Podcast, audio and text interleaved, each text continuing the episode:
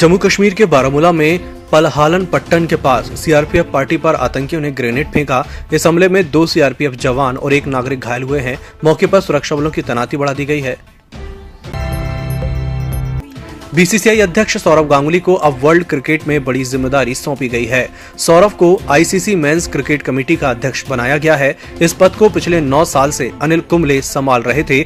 ICC cricket committee का मुख्य काम क्रिकेट के नियम और शर्तों को तय करना है।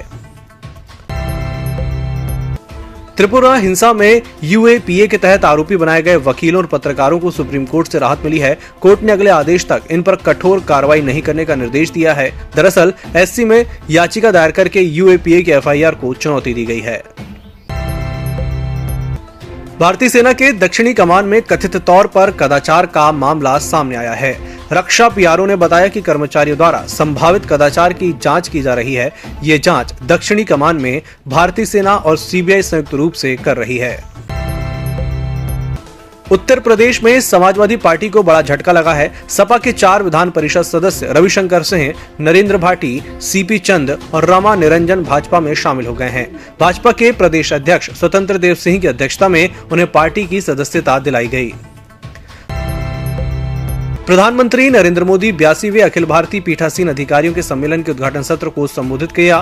मोदी ने कहा कि हमें आने वाले वर्षों में देश को नई ऊंचाइयों पर लेकर जाना है, असाधारण लक्ष्य हासिल करने हैं। ये संकल्प सबके प्रयास से ही पूरे होंगे और लोकतंत्र में भारत की संघीय व्यवस्था में हम सबका प्रयास की बात करते हैं तो सभी राज्य की भूमिका उसका बड़ा आधार होती है। कोरोना के चलते लंबे समय से बंद गुरदासपुर में करतारपुर साहब कॉरिडोर आज श्रद्धालुओं के लिए फिर से खोल दिया गया है। 18 नवंबर यानी शुक्रवार को 250 तीर्थयात्रियों का एक जत्था करतारपुर गुरुद्वारे में जा सकता है। बीते साल तक दक्षिण भारत पर सिमटा जीका वायरस अब उत्तर प्रदेश में तेजी से पांव पसार रहा है। अक्टूबर के दूसरे हफ्ते में कानपुर में 57 साल के एयरफोर्स अधिकारी में जीका वायरस की पुष्टि हुई थी। तब से अब तक 135 संक्रमित मिल चुके हैं। अफगानिस्तान के लिए अमेरिका के विशेष प्रतिनिधि थॉमस वेस्ट ने नई दिल्ली में भारतीय राष्ट्रीय सुरक्षा सलाहकार अजीत डोभाल, विदेश सचिव हर्षवीर श्रृंगला, संयुक्त सचिव जेपी सिंह और अन्य के साथ मुलाकात की। इस दौरान अफगानिस्तान में शांति बनाए रखने को लेकर बातचीत हुई।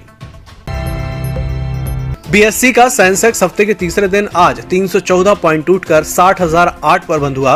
नेशनल स्टॉक एक्सचेंज का निफ्टी 100 के गिरकर 17,898 पर सेटल हुआ। रिलायंस इंडस्ट्रीज लिमिटेड का शेयर 2 दिनों में 5% से ज्यादा टूटा है। यह आज 2,462 रुपए पर बंद हुआ है। ईएमएस टीवी के यूट्यूब चैनल को सब्सक्राइब करें और बेल आइकन दबाएं। साथ ही ईएमएस न्यूज ऐप डाउनलोड करें।